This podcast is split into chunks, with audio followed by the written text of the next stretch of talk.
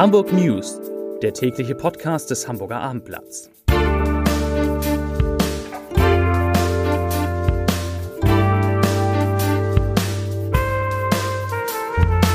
Herzlich willkommen in dieser neuen Podcast-Woche beim Hamburger Abendblatt. Mein Name ist Lars Heider und da auch wir ein bisschen zur Normalität zurückkehren wollen in diesen wirklich nicht normalen Zeiten, gibt es in diesem Podcast wie bisher drei Nachrichten in aller Kürze, aber diese Nachrichten haben zum ersten Mal seit vielleicht zwei Wochen, drei Wochen gar nichts mit Corona zu tun. Also, Nachricht Nummer eins: Ein Hamburger hat wirklich großes Glück in unglücklichen Zeiten, denn er hat im Lotto 1,5 Millionen Euro gewonnen und ist damit der erste Lotto-Millionär überhaupt in diesem Jahr. Herzlichen Glückwunsch. Ja, woher, woher kommt, weiß man nicht. Man weiß nur, dass der Lottoschein, der diese 1,5 Millionen Euro bringt, der ist in Bergedorf abgegeben worden. Nachricht Nummer zwei, eine traurige Hermann Schreiber, Journalist und lange Jahre Moderator, Moderator der NDR Talkshow, ist in der Nacht zu Ostersonntag gestorben. Hermann Schreiber, ein lieber, hochtalentierter Kollege, wurde 90 Jahre alt. Und Nachricht Nummer drei, Hagenbeck, also Hagenbecks Tierpark, hat überraschend seine Geschäftsführer ausgetauscht und nicht einmal große Teile der Belegschaft hat es so richtig gemerkt. Zum ersten Mal übernehmen jetzt mit Dirk Albrecht und Ludger, Patt zwei Männer die Führung von Hagenbecks Tierpark, die nicht zur Hagenbeck-Familie gehören. Ja, so und nun kommen wir natürlich wieder zu dem Corona-Update für Hamburg. Das fällt an diesem Dienstag in diesem Podcast deutlich, deutlich besser aus als in den meisten anderen, ach, in allen Podcasts der vergangenen Wochen. Die Zahlen sind so, dass man sie gar nicht glauben kann und auch die Perspektiven sind so, dass wir vielleicht heute in einer Woche schon darüber sprechen, dass mehrere Geschäfte offen sind und vielleicht sogar die eine oder andere Schule. Heute sind äh, sowohl der Bürgermeister als auch die Gesundheitssenatorin, als auch der Finanzsenator, als auch der Innensenator vor die Presse getreten, natürlich mit dem äh, gebührenden Sicherheitsabstand und haben eine Einschätzung zu der Lage gegeben. Das ist ja heute so besonders wichtig, weil ja am morgigen Mittwoch die Ministerpräsidenten der Bundesländer mit der Bundeskanzlerin zusammensitzen und dann besprechen, wie es nach dem 19. April, so lange gelten ja die Beschränkungen, denen wir alle unterliegen, wie es nach dem 19. April weitergehen kann. Ja, was sind da die Perspektiven für Hamburg? Bürgermeister Peter Schenscher hat gesagt, dass das öffentliche Bild über Ostern genau so war, wie er, wie der Senat sich das vorgestellt hat. Er hat sogar gesagt, dass er das Gefühl habe, dass die Menschen sich an die Abstandsregeln gewöhnt, dass sie sie nahezu verinnerlicht haben, wenn man, wenn man sieht, dass Menschen sich auf Bürgersteigen ausweichen, dass Menschen sich im Supermarkt ausweichen, dann ist das genau das, was man ja auch in den nächsten Wochen und Monaten braucht. Schenscher hat nochmal betont, dass Abstand halten, das Social Distancing sei das Wichtigste zur Bekämpfung äh, der Krise. Ja, die große Frage, was die Lockerung anbelangt, äh, die wurde ihm natürlich auch gestellt. Tschentscher hat gesagt, die entscheidend sei, wie die Experten die Dynamik der Epidemie in Deutschland einschätzen würden. Und da könnte es auch durchaus von Region zu Region zu verschiedenen Maßnahmen kommen.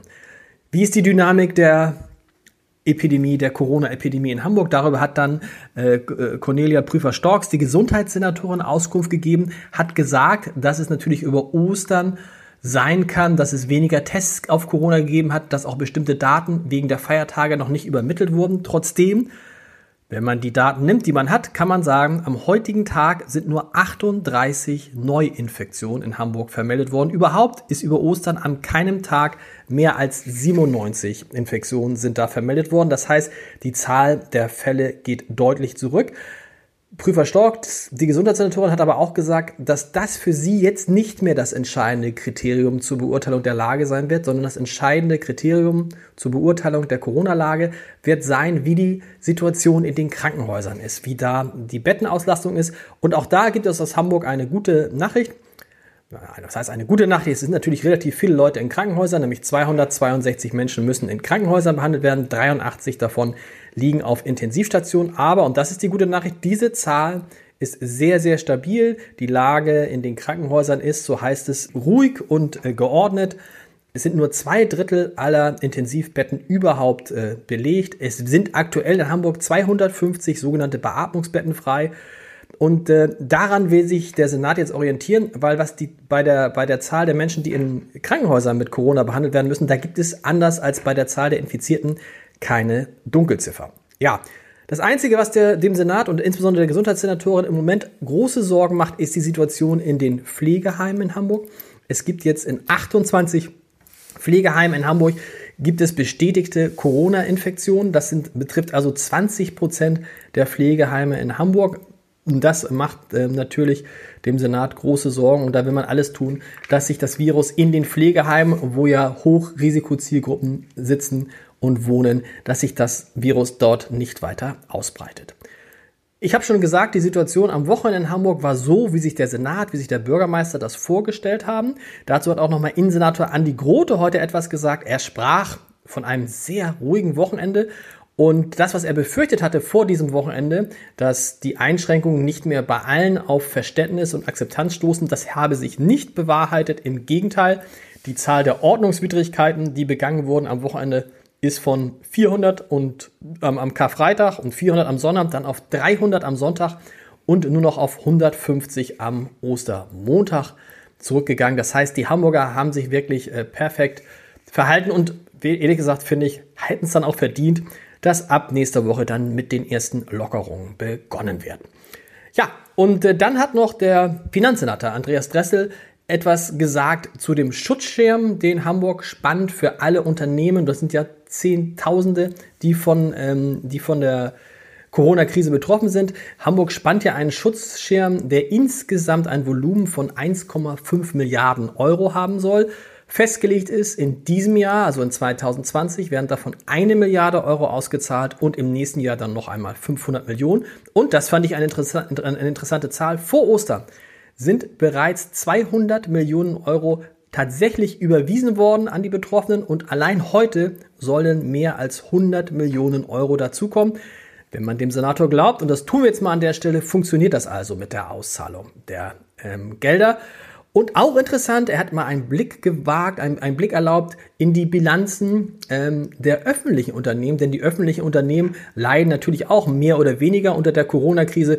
Zum Beispiel ist ja auch der Flughafen ein zum Teil öffentliches Unternehmen, da ist die Stadt zur Hälfte beteiligt aber auch der öffentliche Nahverkehr äh, ist ein städtisches Unternehmen. Und da sind jetzt schon, sind, ist jetzt schon ein Minus insgesamt bei den öffentlichen Unternehmen von 180 bis 200 Millionen Euro angelaufen. Auch das muss natürlich die Stadt mit Steuergeldern ausgleichen. Ja, und dann haben wir beim Hamburger Abendblatt noch ein sehr interessantes Gespräch geführt mit zwei der bekanntesten Medizinern in Hamburg. Der eine ist der, ist der Kinder- und Jugendpsychiater äh, Michael Schulte-Marquardt. Der andere ist äh, Klaus Püschel. Klaus Püschel untersucht als Rechtsmediziner im Moment vor allem Menschen, die an oder mit Covid-19 gestorben sind. Das ist ja die Krankheit, die äh, Corona auslösen kann. Und diese beiden haben sich jetzt zusammengetan, weil sie den politischen und gesellschaftlichen Umgang mit der Corona-Krise gefährlich finden. Schulte Marquardt sagte dazu in einem Gespräch mit dem Armblatt, keine der Zahlen, die wir kennen, rechtfertigt die Angst, die in Deutschland vor dem Virus geschürt wird. Im Gegenteil, er, Schulte Marquardt, habe den Eindruck, dass die Angst sich allmählich verselbstständige und dass selbst gute Nachrichten im Zusammenhang mit dem Virus gar nicht mehr wahrgenommen werden. Das stimmt ja so ein bisschen, das merken wir auch. Wir erinnern uns daran, dass Gesundheitsminister Jens Spahn am 26. März noch von der Ruhe vor dem Sturm gesprochen hatte und vor einer möglichen Überlastung der Intensivstationen gewarnt hatte. Die ist zum Glück ausgeblieben. Das musste selbst Jens Spahn über Ostern jetzt äh, zugeben. Aktuell sind in ganz Deutschland nämlich 10.000 Intensivbetten frei. Und äh, Michael Schulte-Marquardt bemängelt, dass solche Zahlen in der öffentlichen Diskussion eine viel zu geringe Rolle spielen, dass immer nur negative Zahlen im Vordergrund stehen. Ähm, und er, er glaubt, Zitat, dass wir in Deutschland offensichtlich ein kollektives, unterbewusstes Interesse daran haben, die Angst vor dem Virus möglichst hoch zu halten. Das wiederum versteht Klaus Püschel, der Rechtsmediziner, überhaupt nicht. Er untersucht, wie gesagt, alle Fälle, in denen in Hamburg ein Mensch an dem Coronavirus gestorben ist. Und er sagt, und das sagt jetzt jemand, der sich damit wirklich beschäftigt, er sagt, Corona ist eine vergleichsweise harmlose Viruserkrankung. Wir müssen uns damit beschäftigen, dass Corona eine normale Infektion ist und wir müssen lernen, damit zu leben und zwar ohne Quarantäne. Die von ihm untersuchten Todesopfer hätten alle so schwere Vorerkrankungen gehabt, dass sie, Zitat Püschel, auch wenn das hart klingt, alle im Verlauf dieses Jahres gestorben wären. Und Püschel sagt auch, die Zeit der Virologen ist vorbei. Wir sollten jetzt andere fragen, was in der Corona-Krise das Richtige ist. Etwa die Intensivmediziner Püschel und Schulte-Marquardt sprechen sich dafür auf, das Leben in Deutschland relativ schnell wieder hochzufahren. Am besten schon ab der kommenden Woche. Ja, wir warten ab, ob es so kommt. Für heute Abend habe ich noch einen Tipp, so ein bisschen eigener Sache. Es gibt eine neue Folge meines kleinen Podcasts Entscheider treffen Heider, in dem ich mich mit erfolgreichen Menschen treffe und mit ihnen darüber spreche, wie sie geworden sind, was sie geworden sind. Diesmal ist bei mir zu Gast der Moderator, Journalist, Buchautor Michel Abdullahi, der ein bemerkenswertes Buch tatsächlich geschrieben hat. Deutschland schafft mich heißt das. Ich fand das Buch ehrlich gesagt in seinen Thesen über den dem, nicht nur dem deutschen Volk, aber auch dem deutschen Volke innen wohnenden latenten Rassismus erst völlig übertrieben und viel zu hart.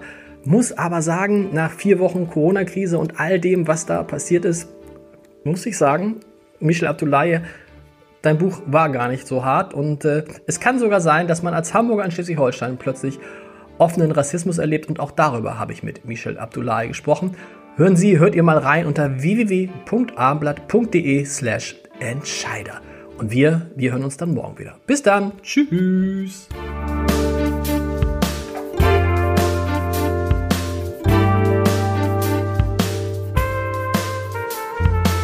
Weitere Podcasts vom Hamburger Abendblatt finden Sie auf abendblatt.de slash podcast.